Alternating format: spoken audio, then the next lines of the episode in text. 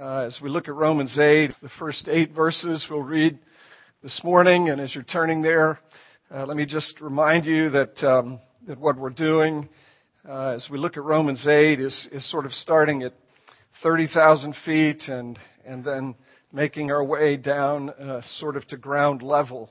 Um, I, I've wrestled with this passage, read through this passage more times than I can count. I, I try to go through it like verse 1 and verse 2 and verse 3 and verse 4, and I find that I just can't do it that way because verse 2 is connected to verse 18 and verse 4 is connected to verse 28 and verse 16 is connected back to verse 1. So I'm just, I'm trying to get us to drill down into the details of what is, is really the high water mark in Paul's letter to the Romans. And in some respects, it's, it's kind of the, it's kind of the peak of the mountain. I mean, it's in the whole of the Bible. It, it's, it is just such a gloriously wonderful and hopeful as we read this morning. So Romans 8, that's what we're doing, and we're somewhere between 30,000 feet and ground level as we read this morning. So Romans 8, beginning at verse 1. There is therefore now no condemnation for those who are in Christ Jesus. Can you hear that enough? Amen. For the law of the Spirit of life has set you free in Christ Jesus from the law of sin and death. Can you hear that enough? For God has done what the law weakened by the flesh could not do by sending his own Son in the likeness of sinful flesh. And for sin, he condemned sin in the flesh in order that the righteous requirement of the law might be fulfilled in us who walk not according to the flesh, but according to the Spirit. For those who live according to the flesh set their minds on the things of the flesh, but those who live according to the Spirit set their minds on the things of the Spirit. To set the mind on the flesh is death, but to set the mind on the Spirit is life and peace. For the mind that is set on the flesh is hostile to God. It does not submit to God's law. Indeed, it cannot. Those who are in the flesh, flesh cannot please God. You, however, are not in the flesh, but in the Spirit, if in fact the Spirit of God dwells in you. Let's pray together. Lord, give us this very same Spirit, the Spirit about whom we're reading here. Give us this very same Spirit, the Spirit of Jesus, the Spirit commissioned by you, Father, together with the Son. Grant us this Spirit to open our hearts, open our eyes, open our minds to understand these rich, wonderfully freeing things here in your Word. We pray in Jesus' name. Amen. You may be seated. So what we're doing is, as I said, we're, we're kind of moving from 30,000 feet down to ground level, and as we continue to dig down into the details of this letter, um, uh, I want to begin with a couple of illustrations, and then this week and next week, I want to ask some questions of this passage. In fact, I kind of want to ask some questions of, of the Apostle Paul, if you will. So, a couple of illustrations and, and then a first question that we, we want to ask of this text. The first illustration, which I think helps us kind of get at what it is that Paul is getting at here uh, in this passage. Most of you know that my, my kids were here a couple of weeks ago with uh, husbands and a boyfriend and grandchildren, and um, I spent, um, I'm not kidding you, and you can applaud me and congratulate me for this. I spent the whole day yesterday doing laundry. Six loads of towels and sheets left over from the departure of this army of people who'd been with us. Barb is in Memphis. She left last Saturday to go to Chattanooga to help Leslie move from Chattanooga to Memphis, and then she went on to Memphis to help her unload and unpack. And so um, I did laundry all day yesterday in anticipation of my wonderful wife's return. Well, when our family was here a couple of weeks ago, my middle daughter, who is a runner, one morning went for a run. She she got up early, and I was up early, and uh, she went for a run. And I said, "Okay, I'm not going to be lazy. I'm going to get up and I'm I'm going to go for a ride. I can't run anymore, knees and hips. You know, some of you get what that's all about. So I ride a bike to try to keep death at arm's length. You know, do the thing for my heart that my doctor tells me to do. So she left a little bit ahead of me and I hopped on my bike and, and thought that I would try and find her. I didn't know exactly which way she was going to go, but I got from our home to the 17th Street Causeway and turned left and, and headed over the 17th Street Bridge. And as I rounded that corner, as I rounded that turn, I could see off in the distance, approaching the top of the bridge, a runner. Now, lots of people run and walk those bridges. But I knew immediately who was up on that bridge running. I knew that it was my daughter. And I could tell it was my daughter because I know her stride. I know how she walks. Parents can, can find their children in crowds of people by the way they walk. You can certainly tell by the sound of a voice, but you can tell by the way they walk.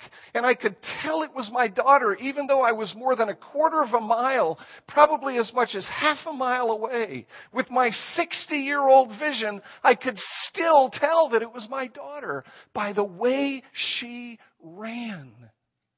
There's a distinctive thing about her gait, about her stride. And that's what Paul is saying here in Romans 8. Those who are in the Spirit have a distinctive way of walking. Right? They walk, verse 4, according not to the flesh, but according to the Spirit. They, they have a distinctive stride. They have a distinctive gait, and you can identify it. You can discern it. You can see it. That's what's being contrasted here. Two lifestyles, two ways of walking. It's interesting, isn't it, that the scriptures use not only the language of walking to describe the Christian life, it's here in Romans chapter 8, it's also in Galatians chapters chapter 5 verses 16 and 25, I say walk by the Spirit and you will not fulfill the desires of the flesh. And then verse 25, since we live by the Spirit, let us also walk by the Spirit. The Bible uses not only the language of walking, but doesn't it use the language of running as well? Hebrews chapter 12. Let us run with endurance the race that is set before us. Looking to Jesus, the author, the finisher of our faith, who for the joy set before him endured the cross, despising its shame, walking, running, and there is a distinctive gait, there is a distinctive stride to the way Christians walk, the way Christians run. That's what Paul is getting at here. That's what he's leading us toward. Now, I want you to notice this again. We've made this point several times as we've made our way through, particularly these last four chapters 5, 6, 7, and 8. I want you to notice again that Paul is describing something for us. He's not yet come to the moral code. He's not yet come to ethics. He's not yet come to the do's and the don'ts. We're very pragmatic people, aren't we? Is, isn't there something in you after nearly two years? It'll be two years in two Sundays that we started this study. Isn't there something in you that is crying out for a list? Give me something to do, Paul. He will. He will give you something to do. If you want to jump ahead, you can start reading what it is that he calls you to do beginning in chapter 12. And when he starts telling us what it is that we're to do, how it is that we're to live, when the commands start coming, they start coming as an avalanche. They start coming as the waters that go over Niagara. And you see what his method is here? His method is to get us grounded. His method is to get us established. His method is to get us assured and solid and persuaded of our identity and who we are. Romans 12:1 is the great therefore conjunction in this letter because of all of this stuff that has gone on before. Therefore, in view of God's mercies, present your bodies as living sacrifices, holy and acceptable to God. Be transformed by the renewing of your minds that you may prove what the will of God is. And then the avalanche starts and the waters cascade down like the Niagara. But we're not there yet. We're not there yet. Why? Because we're still dealing with who we were and who we now are. And this is where the second illustration comes in. Folks, the Christian life is like climbing Mount Everest. It's like climbing Mount Everest. And you don't climb Mount Everest in a day. And in fact, you don't climb Mount Everest in a single hike. I heard this months and months ago, perhaps years ago, that before those who seek to make that ascent to the top of Mount Everest, before they begin that ascent, they establish a base camp. And there are two base camps for the ascent up Mount Everest, one on one side and one on the other side. And one base camp is at 17,000 feet. And the other is at 20,000 feet.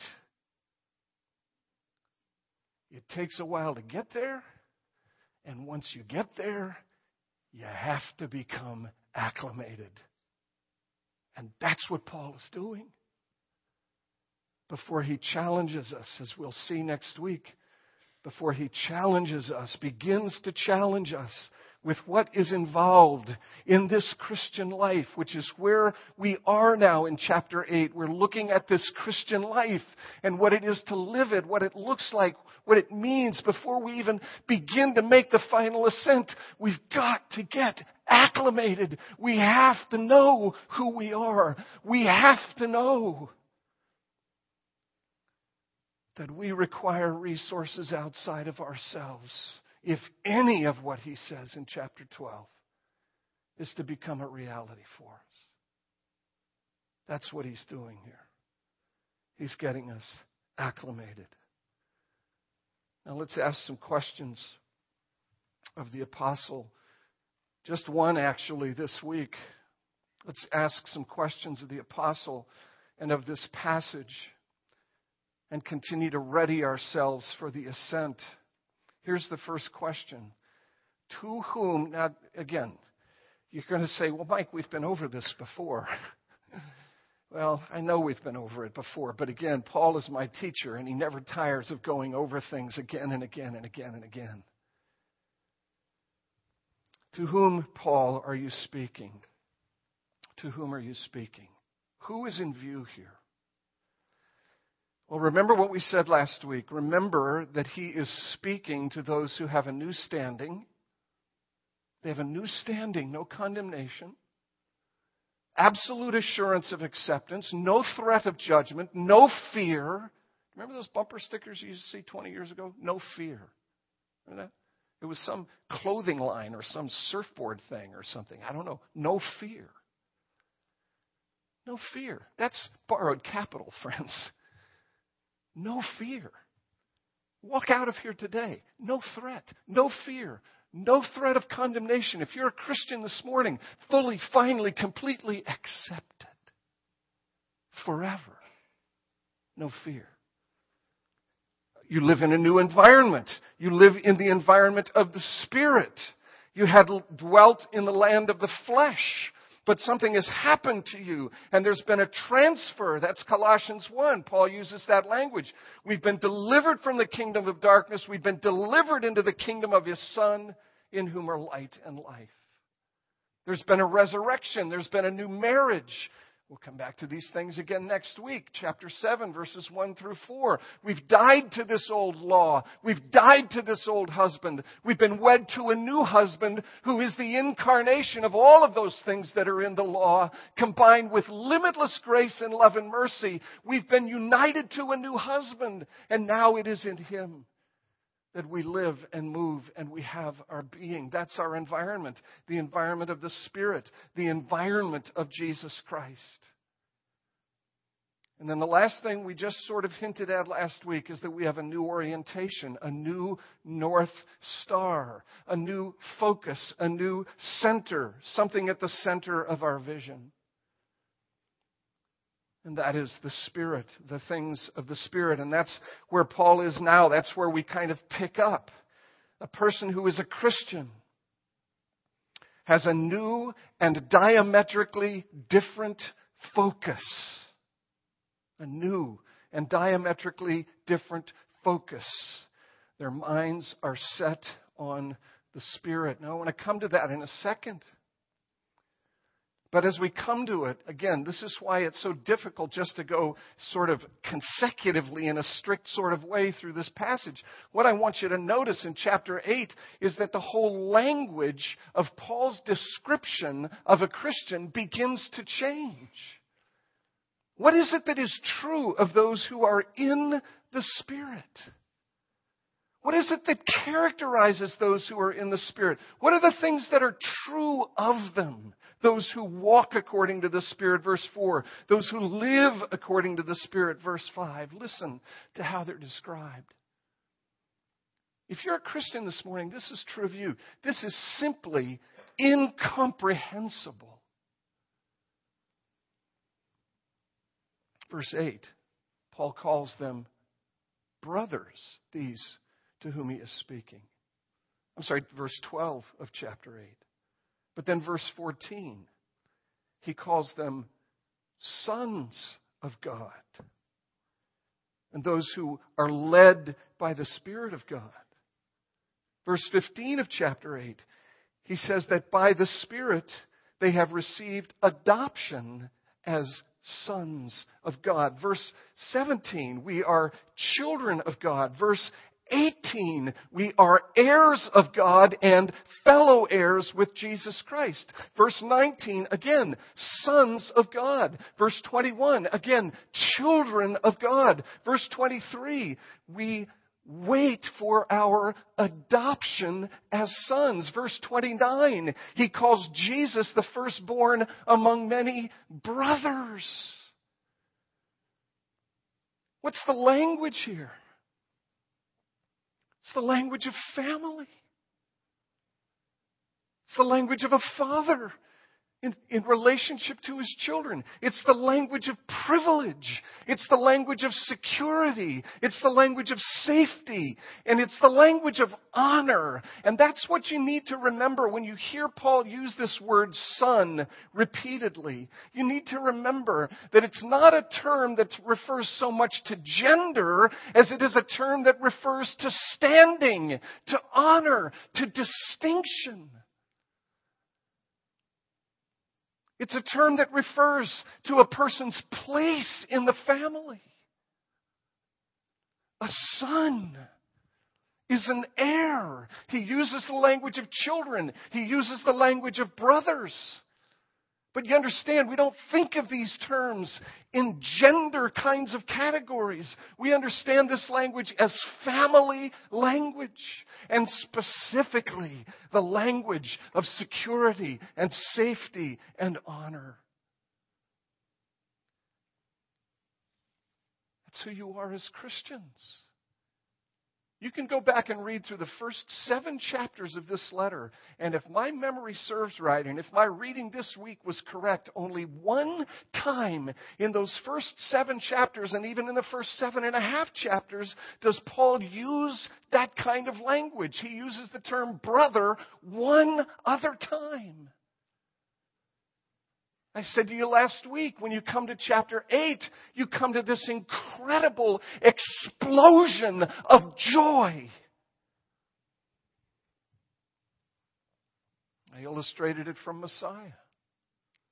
As in Adam all die, even so in Christ shall all be made alive. Everything begins to change when you come to this eighth chapter. And you're propelled up into places of wonder and of beauty, of privilege. So, who are these people? Who are these people whom Paul is addressing? Well, use the language of John. Behold, what manner of love the Father has given to us that we should be called the sons of God, the daughters of God. It's all relational. It's all characterized by love and affection. Up to this point, Paul has been talking about justification and its benefits and its fruits. And justification is a glorious thing. It means forgiveness. But justification is judicial. Justification is penal. Justification is forensic. It has to do with law and guilt and freedom from law and guilt. It has nothing to do with relationship. But all of this language now and the whole glory of chapter 8 is that more than forgiveness has been achieved. And you are now sons and daughters of the living God, heirs with Jesus of all of the fullness of the Father's house, of all of the blessedness of the kingdom of God. Look, forgiveness is a great thing, but it's not the greatest thing. J.I. Packer talks about this in his book, Knowing God. He says justification is the foundational blessing of the Christian life, but not the highest blessing. Adoption to be the very child of God. That is the supreme blessing. And that's where we're headed in this chapter. That's what it means to be in Christ. That's what it means to be in the Spirit. So those are the ones whom Paul is addressing. Now, what does he mean when he says to us, as the sons of God and the daughters of God, what does he mean when he says that those who are in the Spirit set their minds on the Spirit? Here are a couple of things. What does it mean, in the first place, to set the mind on the Spirit? Well, it means to have a particular focus.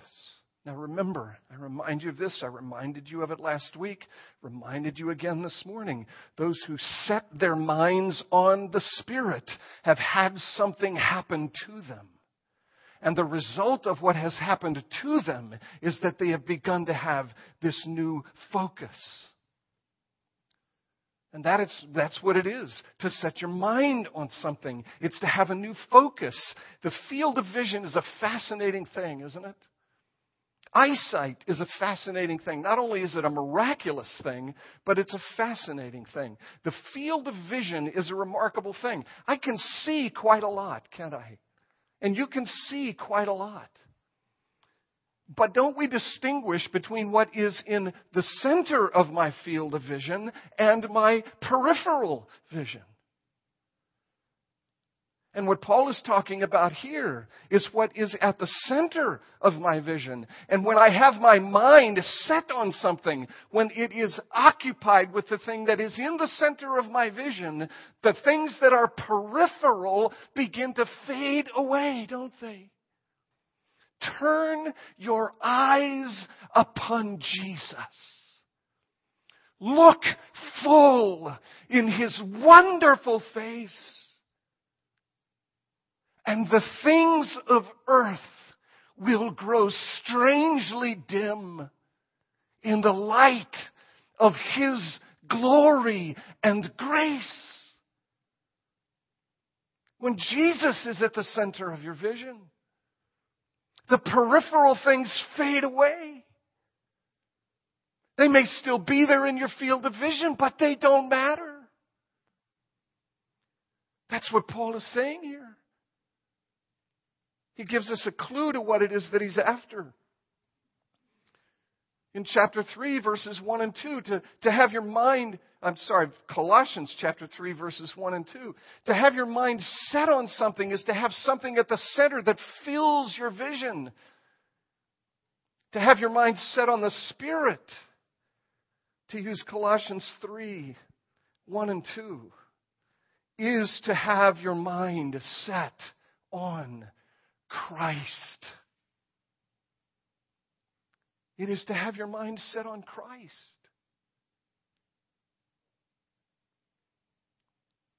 Spirit is not some vague, unidentifiable quiver in the liver. The Spirit is not some impersonal force. I, I have to bite my tongue sometimes when people refer to the Spirit with a third person singular neuter pronoun. It. The Spirit is not an it.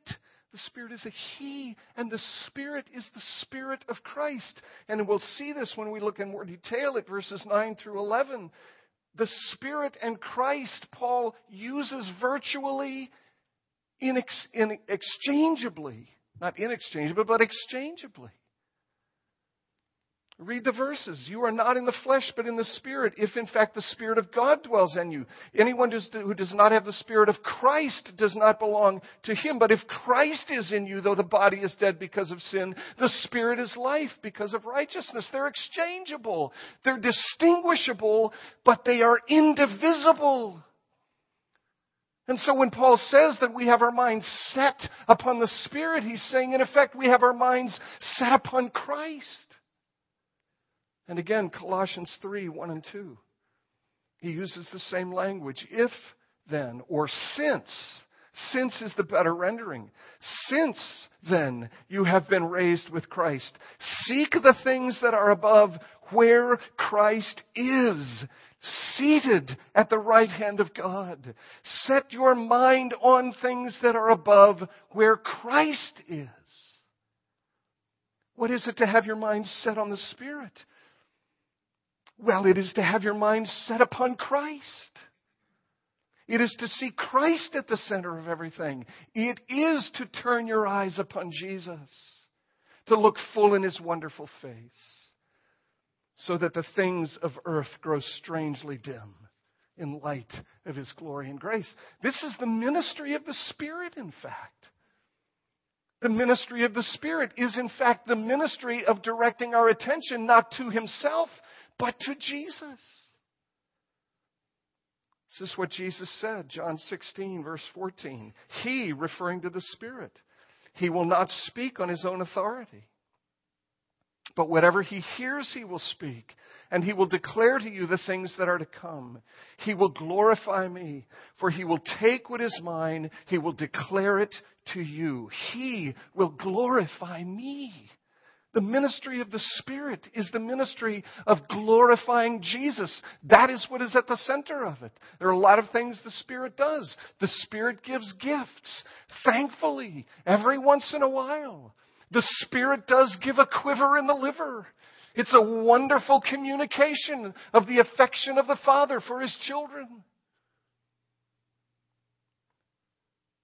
But what is at the center of the ministry of the Spirit is to exalt Jesus, to lift Jesus up, to draw attention not to Himself, but to draw attention to the Son. And it is the distinct, special, and central work of the Spirit to get us to do the same.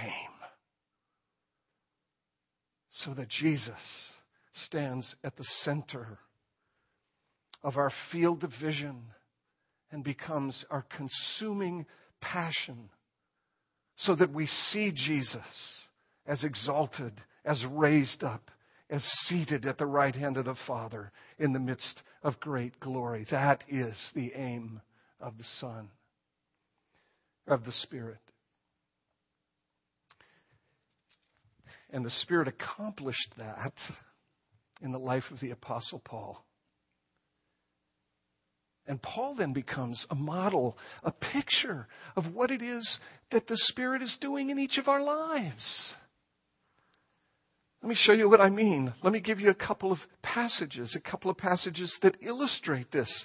How the Spirit, through a Spirit inspired author, the Apostle Paul, focuses his attention upon the supremacy of Jesus.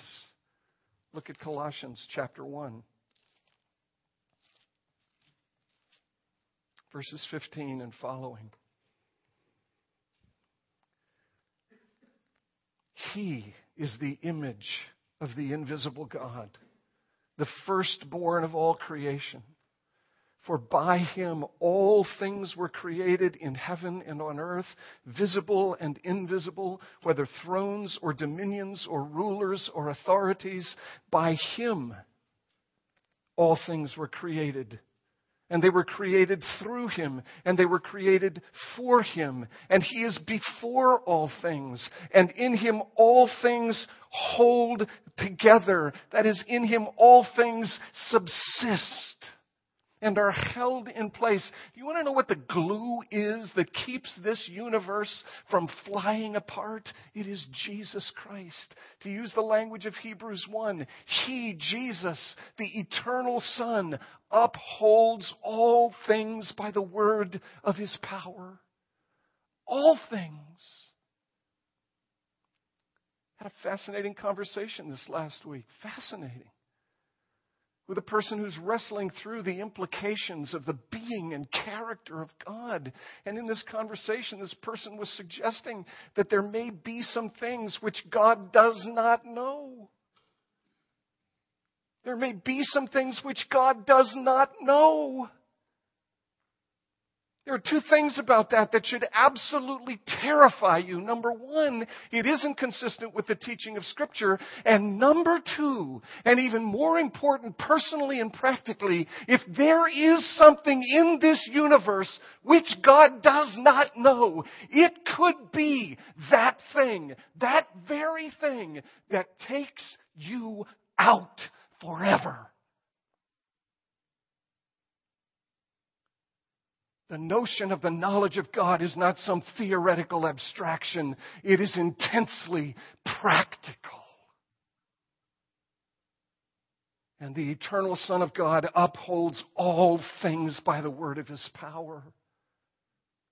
He's before all things.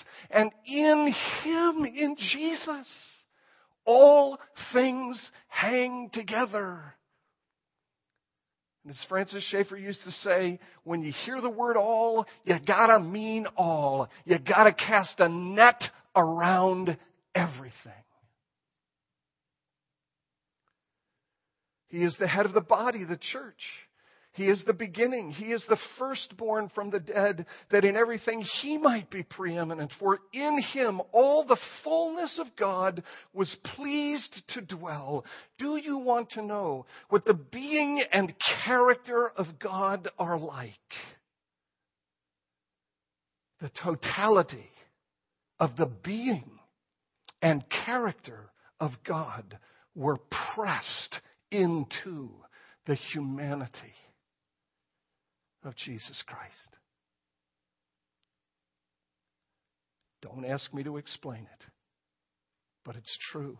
In Him, all the fullness of God was pleased to dwell, and through Him was God pleased to reconcile to Himself all things, whether things on earth or things in heaven, making peace by the blood of His cross. There are four sermons in that last verse.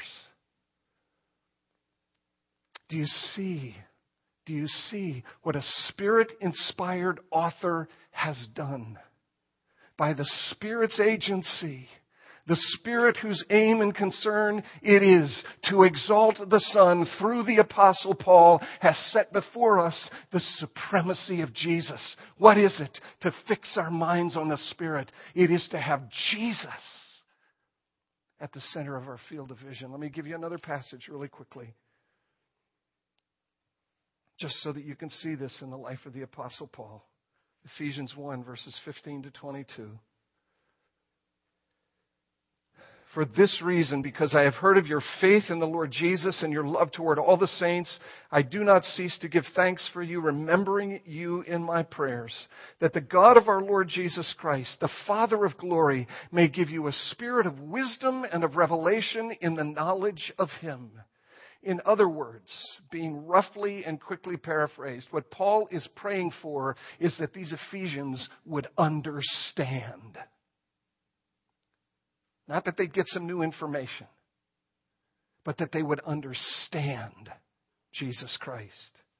That their eyes would be, the eyes of their hearts would be enlightened so that they would know what is the hope to which they've been called, what are the riches of his glorious inheritance in the saints, and what is the immeasurable greatness of his power toward us who believe, according to his great might that he worked in Christ when he raised him from the dead and seated him at his right hand in the heavenly places, far above all rule, all authority, all power, all dominion above every name that is named, not only in this age, but in the age to come. And he put all things under his feet, and he gave him as a gift he gave the Son, exalted, ruling and reigning far above every principality and power. He gave him as a gift. As head over everything to the church, which is his body, the fullness of him who fills all things in all ways. What's at the center of Paul's field of vision? It is Jesus. Where is it that our minds begin to be directed as we walk this Christian life, as we live this Christian life, as we walk in the Spirit? Our minds begin to be directed to the supremacy of Jesus Christ to the glory and majesty and wonder of his being and of his rule and his reign over all things for the benefit of the church. That's what Paul has in mind in Ephesians 1. That's what he wants us to be occupied with. To have at the center of our field of vision. There's no point in trying to walk this Christian life, live this Christian life, without having Jesus at the center of our field of vision. So, what is it to have the mind set on the Spirit? If the mind set upon the flesh means to see everything and interpret everything and reason about everything disconnected from the infinite personal God who is really there, then to have the mind set on the Spirit is to see everything, interpret everything, reason about everything with the infinite personal God at the center of everything, who is Jesus Christ. Now, let me give you an example of this and close with it with a couple of widely divergent illustrations. Here's what begins to happen for the Christian. The Christian begins to see everything in light of Christ, in light of His glory, in light of His rule, in light of His reign, in light of the fact that He is upholding and sustaining everything far above all rule and authority. That's what begins to happen. And it begins to have tremendous personal and practical implications for us. Here are the illustrations. I'll do this pretty quickly. I'm listening to a series of lectures that a friend gave me on the birth of the Hellenic world, the Greek world. And it all starts with Philip II, a Macedonian, who consolidated power. You've got to abbreviate this story, okay, but it is just phenomenal. Philip II, who consolidated power in Macedonia, who became king in Macedonia, and then who went on to conquer Greece. And because the Persians had been so nasty to the, to the Greeks a century and a half or so before, it was Philip's intention to pay them back And so his intent was to march into Asia Minor, what is now Turkey, and make his way to the Persian armies so that he could spank them for the manner in which they had treated the Greeks and the Macedonians, but he was assassinated before he, he, could do it.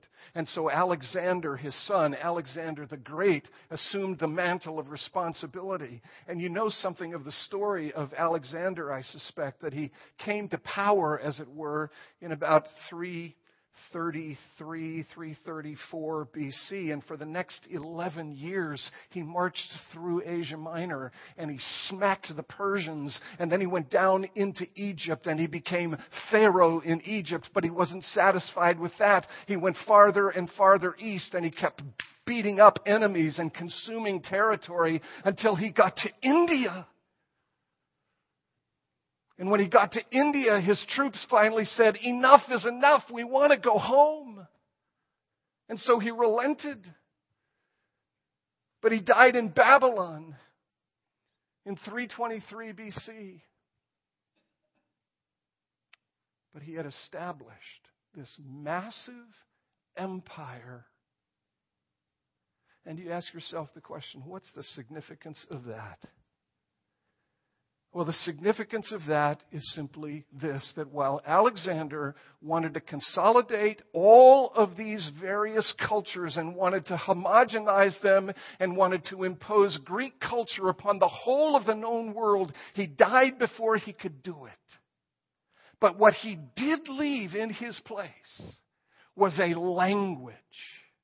A language that came to be known as Koine or Common Greek and common Greek became the language of commerce, the land of trade, the land of interaction among all of these diverse cultures three centuries later. And when you add to it the growth of the Roman Empire and the engineering feats of the Roman Empire and the Pax Romana under Augustus, three centuries later, what you have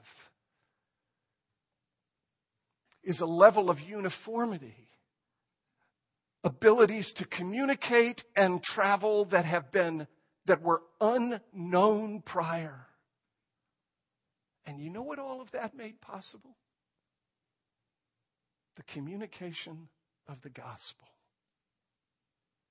Paul says in Galatians 4, verse 4, that in the fullness of time, God sent forth his son, born of a woman, born under the law.